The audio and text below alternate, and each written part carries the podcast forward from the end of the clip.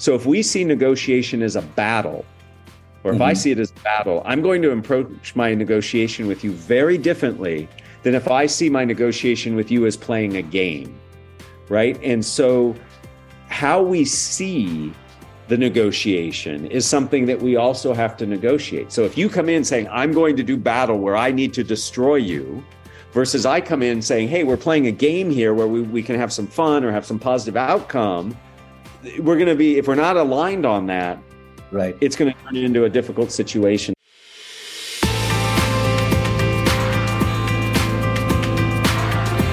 Welcome to Prime Venture Partners Podcast, a podcast for entrepreneurs looking to build and grow their startups. Learn about uncommon strategies and common traps from makers and doers of startup ecosystem. Hi, everybody. This is Sanjay Swami here. Welcome again to a new episode of the Prime Venture Partners podcast. I have a guest here today from California, from Stanford GSB, Professor Matt Abrahams. Matt teaches a variety of programs, but specifically around communication skills and actually has a very successful podcast in this area as well, as well as author of books. Matt, welcome to the um, Prime Show and uh, great to have you here. Excited to be with you and thank you so much for taking the time to chat with me.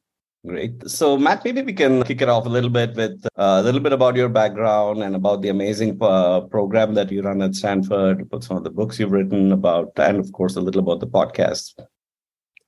Well, thank you. And thank you for the opportunity to talk about all those things. I am very focused on communication and have been for, for a long time. I, after graduate school, I went to work in the corporate world. I was an operator, ran learning and development, and saw just how critical effective communication skills can be to success within an organization, be it a, a founder through, through somebody who, who's leading a large organization. The ability to communicate clearly, concisely, in a way that's compelling to others is, is essential.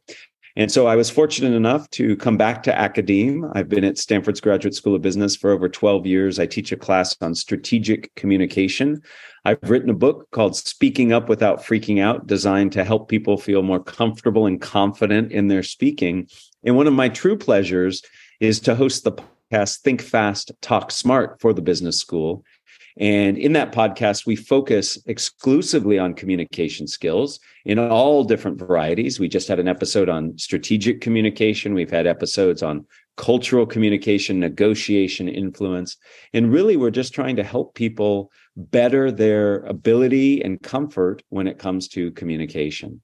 Wonderful. I, I think you're being uh, very modest when you say we host a podcast. It's, it's one of the most widely uh, received podcasts and you know distributed podcasts. Would love to if you could share with our audience some of the uh, latest statistics on the podcast. Oh, you're you're making me blush. We have done. We've been very fortunate. We we've found quite an audience uh, internationally as well as domestically here in the United States.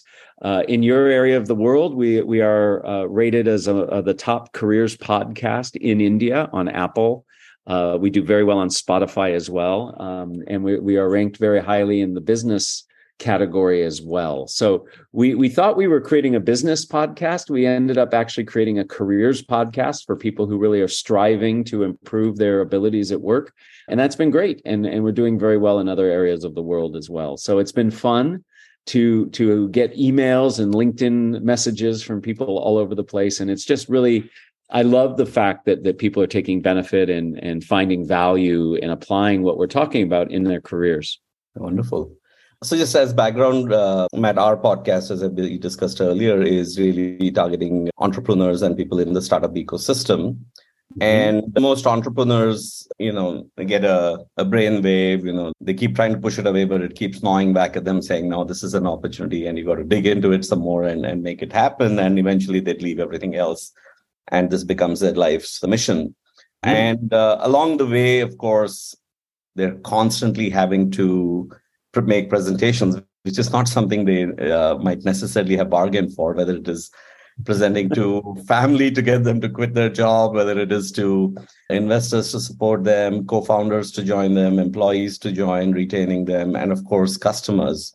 And, and many might do this naturally and you know they're great at uh, their presentations and communications but in general, not everybody necessarily is taught this. And that's another question I want to come back to later. Why is this not taught in schools in a formal manner? Can this be something that people learn, or are there some techniques and frameworks that can be something where you, when you're not a natural, you actually still can do a reasonably strong job of uh, uh, you know presentation and communication? What are some tips and t- tricks you would suggest? So I, I, know this is going to surprise you, but I, I, do think it's something we can learn and work on. Uh, I've dedicated my life to helping people do that, and I've seen amazing transformations. So uh, I do believe people can work on it. I, I, I ask people to think about if you've ever learned to play a musical instrument or play a sport. How did you do it, and how did you get better at it? Well, you took time to focus on it. You you challenged yourself to to work on it, and you did drills and got advice and guidance from others along the way. And the same is true with communication. So if you want to get better at communication, there, there are several things to do. First and foremost, you you need to be open to it and be willing to put in the effort. It is effortful. It's not something that just comes quickly.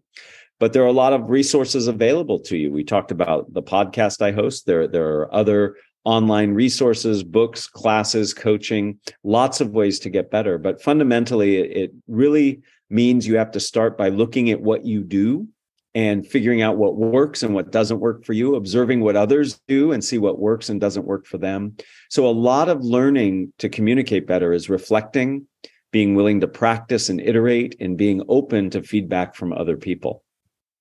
So that's great. Are there a couple of specific uh, examples you could drill down into, uh, Matt? Um, and and maybe sure. So the, perhaps the the most vivid example of uh, somebody or people who who have seen big differences are people who start from a very scared place. Many people are very nervous speaking in front of others. We have research that suggests upwards of 75% of people feel very uncomfortable and nervous speaking in high stakes situations.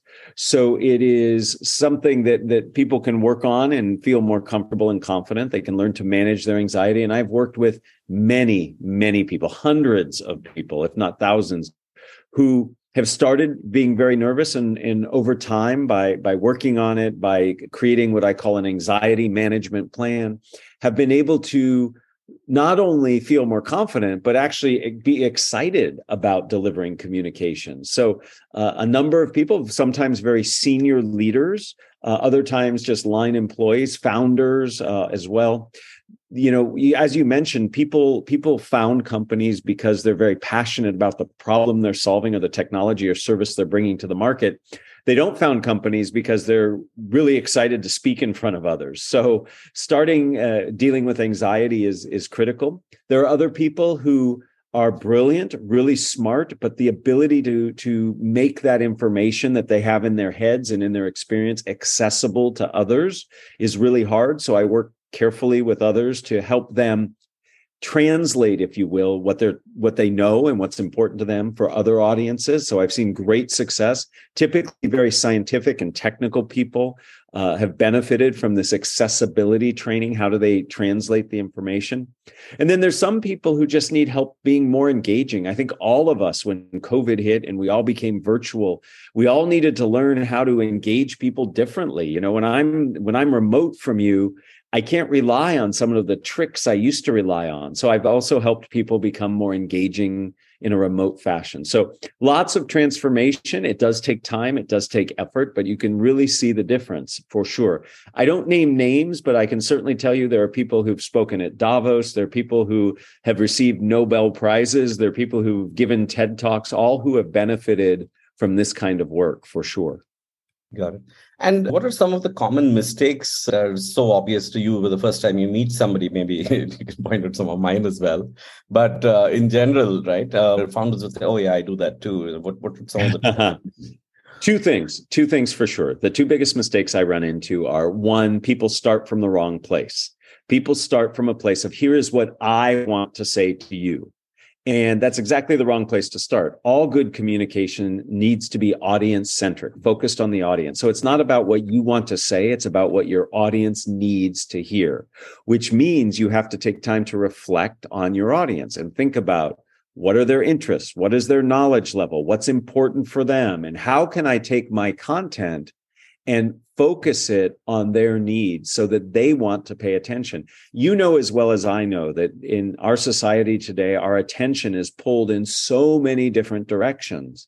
And in order to get people to focus on our message, we have to make it relevant and salient. And the only way to do that is to really mm-hmm. understand their needs. So the first mistake many people make, founders make all the time, is, is to start by saying, here's what I want to share with you, or here's why my technology is great, rather than thinking about how does this help or how does this influence the audience from their perspective.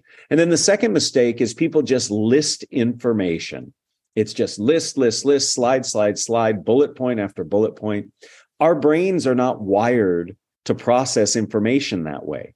Our brains are wired for story, for a logical connection of ideas. Mm-hmm. So we hmm. need to structure our material in a way that is compelling and engaging so that it's packaged well for people to process, for people to remember, and ultimately for people to act upon. So the two biggest mistakes I see are people are uh, self-centric in their messaging and they don't have a structure. So when i work with people all the time we start there to help their content resonate more.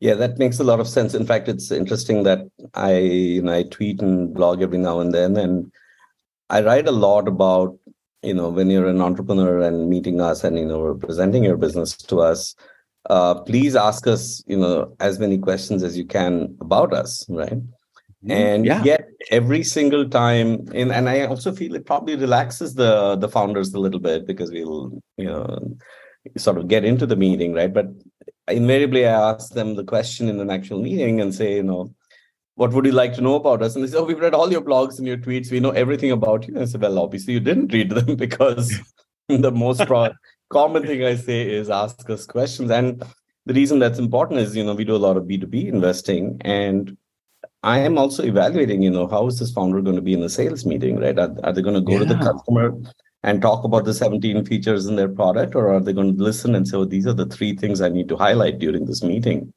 Absolutely. And, and I find that highly ironic that they say they know everything about you, except they clearly don't, because if they did, they would be asking you questions. So, um, anybody listening, I, ask questions. Thank you for the plug. yeah but no, I think um, it's also probably because I just like to talk about myself. No, just kidding. Um, yeah. So, so coming back to um, the, you know, and, and of course, I think there are three different scenarios, right? One is where it's a large audience, and it is a, meant to be a presentation uh, with some Q and A, perhaps at the end. Uh, the second is where it's a face-to-face meeting, but perhaps with a slightly more intimate group, and the third is uh, you know all these zoom calls that we're on there you, you, you hinted that you know these are quite different um, one of the questions i always struggle with is um, how does one know things are going well or not going well right and mm-hmm. can you mm-hmm. course correct in the middle of the meeting so would be helpful maybe in these three scenarios if you could break down some cues for the presenter to say you know to, to know that they're doing well or not doing well. So let me let me answer this question a little differently because i think it's a very important question and and for many reasons. One it it recognizes that communication is a transaction. It's two way right? It's not just me broadcasting. So that's really important. It also highlights the difference in the way in which we communicate in terms of the setting and the context etc but i want to take a step back and say what you're really talking about is engagement. And to me, engagement is how do you sustain the attention of your audience and make adjustments if you aren't getting that connection and attention that you want. And that means that we have to actually purposely build into our communication engagement techniques. We can't just assume that if I say something, you're immediately going to be engaged by it. So there are really three fundamental ways to engage an audience. One is physical, do something physical to get them engaged. What do I mean by that? Well, take a poll, have them raise their hands or type something into the chat, have them watch a short video clip or look at a particular image, product, project or product or video. Have them interact with each other. These are all ways to get people physically involved. When people are hmm. physically involved, their brains will follow. Second, you can invoke mental engagement by asking questions. When I ask questions, you think of the answers, even if I don't ask you to speak them. Another way for mental involvement is analogies, use comparisons. We learn a lot of information by comparing what we know to what we don't know. And then finally, there's linguistic engagement using language. So, for example, using people's names or the word you. If I say, you should really know this, or aren't you curious about this? That pulls you in. Or you can use finally linguistically what I call time traveling language. So I can say, picture this, or imagine, or what if you could. All of those phrases put you into the future and you see it. Or I can put you in the past. I can say, think back to when or remember when. That puts you into the past. So if you use these engagement techniques, you are likely to get your audience engaged. And the answer to your question is how do you know if you're engaged and people are connected? You watch after those techniques you use, are people engaged? And if they're not, then you have to course correct. So if I ask a question and nobody answers, that's input and feedback for me that they might not understand what I'm saying or they might not care. So I might then in that moment need to adjust. But if I don't put that engagement technique in, which serves as a test to see if they're actually paying attention and involved, then I don't know. And certain techniques work better for certain contexts. So if I'm in front of a large audience doing a pitch or a presentation, I could take a poll. I could say, How many of you? And people raise their hand. If I'm in a one to one interaction with you, I'm not going to say, raise your hand, Sanjay, right? That'd be ridiculous. But I could, if I'm on Zoom, say, go to the reactions button and give me a thumbs up if, right? So each modality has different ways of getting that engagement, but across all of them, you need to use engagement techniques and you need to be monitoring the response. I love the little applause that you put up there. Thank you. So, a long-winded answer to your question, but the question was quite profound and quite quite important. So, thank you for giving me the opportunity to share my thoughts on it. No, that's outstanding, uh, Matt. I think just just those four or five techniques that you talked about. I think uh, people who internalize those and practice those regularly will be, you know, and and it you can do it early you can do it in the middle of the presentation you can do it later in also. I mean all of these techniques have tremendous um, as you say you know and, and it, it actually I, I find it relaxes me a lot when i do it. And i know there are times when i have sort of memorized a presentation flow and i've forgotten to do these things. And i can i come out of those and i say well that didn't go as well as i thought it was going to though i seemed more prepared than well because i think a little bit of spontaneity and um, unplanned things also yeah. sometimes uh, you know, can play a very positive role. Absolutely. And in fact, if you think about it, most of our communication is spontaneous. And, and I personally am not a big supporter of memorizing because memorizing makes it actually harder for you to deliver because you're constantly comparing what you're saying to what you wanted to say, yeah. which means you can't focus in the moment. So I would much rather people practice and be prepared without being scripted and memorized. Yep. So, um, you know, these are outstanding points, and I'm tempted to sign up right now to say, hey, can you? Okay, well, well, we'll discuss that later. Um, yeah. You know, I think um, one of the things I struggle with is, you know, we obviously back some very young companies and uh, very young founders, both at, at, least as entrepreneurs or sometimes um, even in, in age, uh, many times actually these days. Um, and uh, one of the things I always, they, they say, well, we went and met this other investor and we had a great meeting, right? And then nothing mm-hmm. happens. And, and I'm always asking them, well, how do you know it was a great meeting, right? Of course, there are some obvious things where the you know the follow up is immediate from the other side and things like that. But right. Um, you know, I, I, think some of the things you mentioned here also can can apply in many of those situations where you know that the meeting is going. There is a connection, as you say, right, between the people and and things like that. So one of the things I've also uh, wondered is, you know, founders are always in difficult situations right and, we're seeing a lot more of that right now in the market especially when it's you know with layoffs with firing uh, having sort of these crucial conversations with colleagues who are not performing up to to snuff because I always tell people, look, if you're being laid off, it should, it should never be a surprise to you, right? Things have not been going well over a period of time. But many people are uh, find it difficult to have the the tough conversations early and they mm-hmm. keep sort of the can forward and all of a sudden you know it's like falling off a cliff where it's oops now you know you, we need to terminate you and the other person is kind of surprised right so how do you suggest people communicate with their colleagues in a direct and honest manner uh, along the way, right? Rather than putting the evil day off, right? Any any thoughts around that? Well, so you're asking about feedback, and and I think feedback is critical in in communication. Feedback is something that takes courage both to receive and to give. Many of us avoid giving feedback, uh, especially critical, constructive feedback, because it's uncomfortable. We don't know how to do it. But part of it is you want to build a culture within an organization, and especially the small companies that you fund initially is a great time to put in and help install instill those values and that culture to to build feedback as part of the process mm. we all have to essentially trust that others will help us be better and know that when somebody gives us feedback it comes from a place of trying to help rather than to critique and if we have that instilled in our culture then it becomes easier to start to give feedback to people and set expectations for people so that they aren't surprised if something bad happens or something good happens.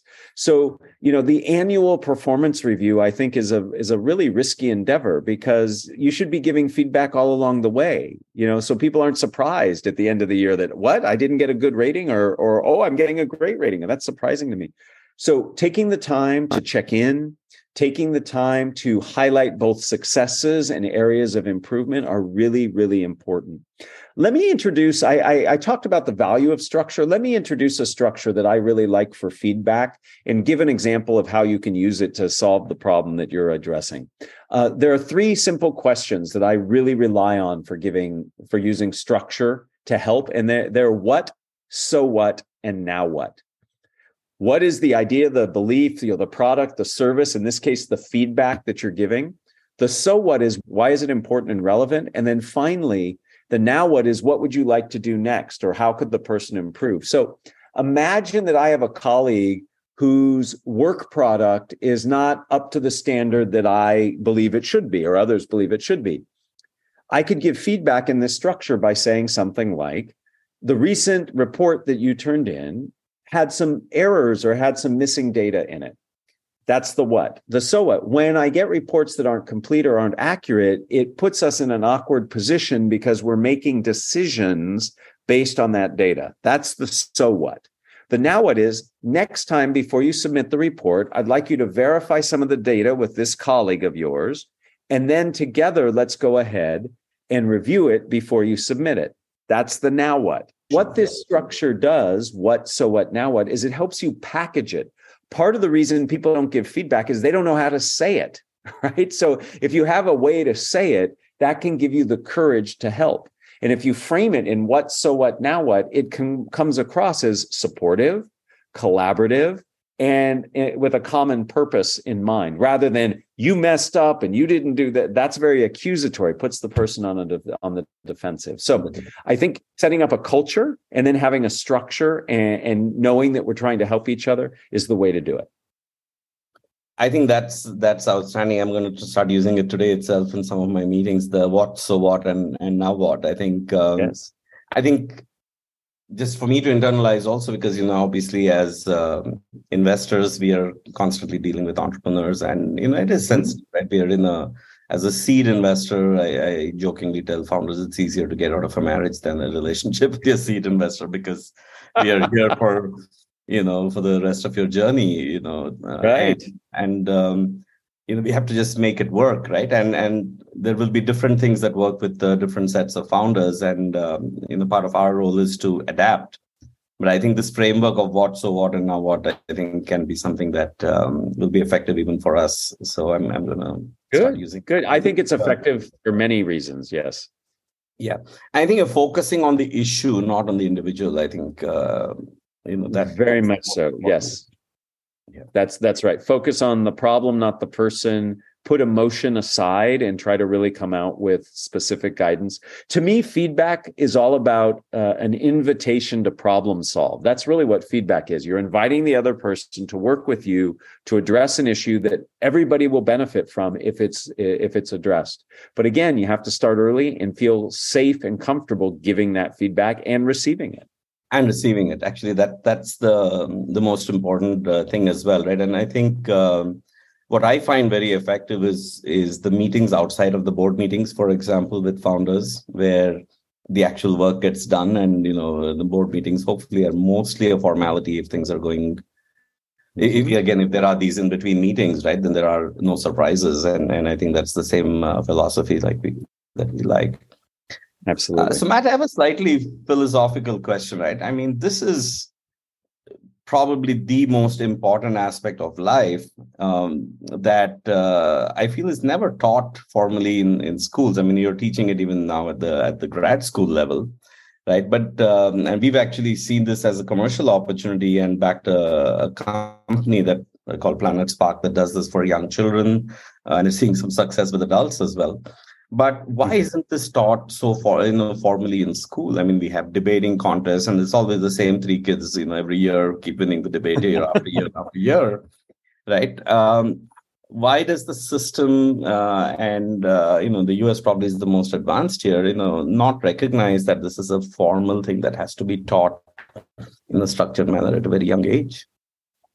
Yeah, yeah, it is a significant problem globally. It's not just in the United States. It's not just where you are uh, communication skills are often or the focus on communication skills are often focused on on the writing not the speaking part reading mm-hmm. writing rather than the speaking.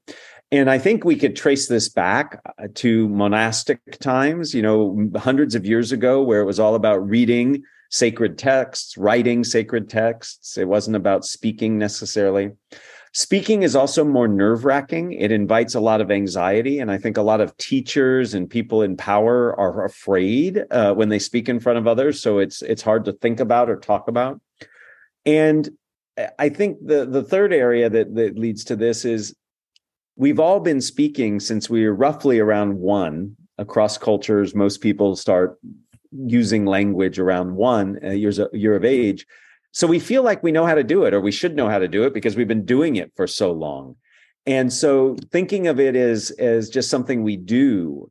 And very early on in our lives, we we get the sense of I'm okay with this or I'm not so good at it. And then we just see ourselves that way. And once we're in that box ourselves, our mindset is such, it's really hard to change it. So when you have an environment that doesn't encourage or support it or teach it, and you yourself think you should be good at it and either decide you are or you aren't, then you end up in this circumstance where we're not seeking it out and nobody's providing it. So how how do we get it? As we mature, as we get older, we then become to see we, we come to see the value of communication. And that's why the company you invest in is so important because they target children. The work I did when I was a high school teacher here in the United States, the work I do today when with some of the nonprofits I'm a part of, really strive to to bridge this gap and really help. But we you know there's a whole bunch of research coming out of the United States that when you teach kids how to communicate well and critically think they do better in life. Shock surprise right? So so we need to build the programs to actually support it. So I, I think there's a long history. I think there's some psychology that comes into it and we we need to change it. You know the whole reason i do the podcast i do and the career i've chosen is to really try to to change this so that we can hear from everybody and we can learn from everybody. That's how organizations thrive is when you have smart people sharing ideas. It doesn't mean you have to agree but at least you have the ideas out there. So i'm working on it. Maybe i'll put a company together and come to you for some funding on it. Sure. Be a privilege um, I'll come back to another point. One of the other um, important aspects is negotiating skills, right? Which is mm, kind of mm, related yeah. a lot to communicating uh, communication, and there's a little bit of poker. There's a little bit of pushing the boundaries on um, gray areas, perhaps, but not lying outright. I think that that's definitely a boundary, right? So, um, and I feel many people struggle, right, when they're negotiating valuation with the next round investor when you're when you've got term sheets or you're posturing that you have multiple term sheets and you're trying to um, push somebody over the over the line and you know say hey you know you got to get this done. What are some techniques that you think uh, you know and, and the same thing happens in sales as well right? You're negotiating you're trying to find the optimal price when you're negotiating with the customer and the customer is also trying to say how low can i and i push him before he's going to walk away from the deal and um, some thoughts around you know how people can do this in a ethical yet graceful manner and get the best outcome uh, for everyone right i think uh, these are all long-term relationships in the at the end of the day Absolutely. And I am not an expert in negotiation. I am fortunate to work with some who are, and I've interviewed a few on the podcast I do. So I will echo what I learned from them. And some of it is just fundamental communication skills. One, you really have to think about what's important to the person you're negotiating with. What what what are their key values and and what are the priorities to those right? We don't bring to our negotiating uh, where every point is equally important. So we need to think through what's most important to the person or people I'm negotiating with. And similarly, we need to do the same with ourselves and figure out what's the most important part because the things that are really important to us, we might want to hold close or we might want to not be as flexible with, but the things that are less important to us are where we can do some of the negotiation. So many people treat all elements of a negotiation as equally important when in fact they're not. And so to better understand our own position and the position of others is helpful. What's important in most communication is the ability to listen and understand where's the person coming from, what's their concern. So a lot of people nego- think negotiate just means putting your position out there. It, that's an important part, but listening to the other person is important as well and really reflecting on where your boundaries are. What, where are my boundaries in terms of ethics, in terms of where I walk away? And you have to be willing to walk away. If you're not willing to walk away, then you're not really negotiating, right? Um, you're bargaining, and bargaining and negotiation, while related, are not the same thing. Mm-hmm. So um, it's important to really come from that perspective, and then uh, taking the time, being willing to step away, either completely or temporarily to let things calm down and reflect really really important. What we know is striving for a win-win where everybody can feel like they win is really important so it's not about winning and losing. It's about striving to to find a win-win.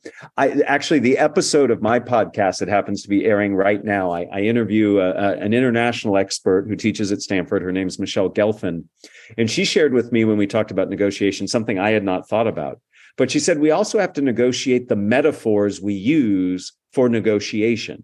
So if we see negotiation as a battle, or if mm-hmm. I see it as battle, I'm going to approach my negotiation with you very differently than if I see my negotiation with you as playing a game. Right. And so, how we see the negotiation is something that we also have to negotiate. So, if you come in saying, I'm going to do battle where I need to destroy you, versus I come in saying, Hey, we're playing a game here where we, we can have some fun or have some positive outcome. We're going to be, if we're not aligned on that, right, it's going to turn into a difficult situation. So I found that fascinating to think about negotiating not the item, but negotiating how we negotiate is interesting. So I love doing my podcast because I learned so much.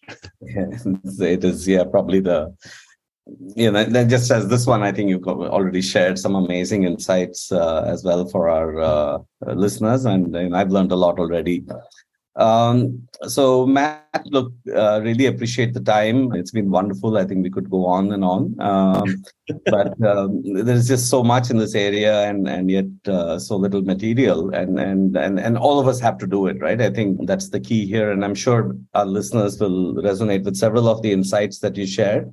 Um, I'm sure you're probably going to get a few requests. So, is there um, uh, if there's a way for them to contact you, let me know. I'll put it in the podcast notes. So, two of the easiest ways to uh, reach me are on LinkedIn. You can find me on LinkedIn. I do a lot of work there. And I, I curate a website called nofreakingspeaking.com, and there's a contact link there. So, happy to, to chat further. And thank you so much for having me on. And thank you for putting a priority on communication. A lot of people don't think about it. And yet, as you as you shared, it's critical. Wonderful. Thanks, Matt. Great having you on the show. Thank you.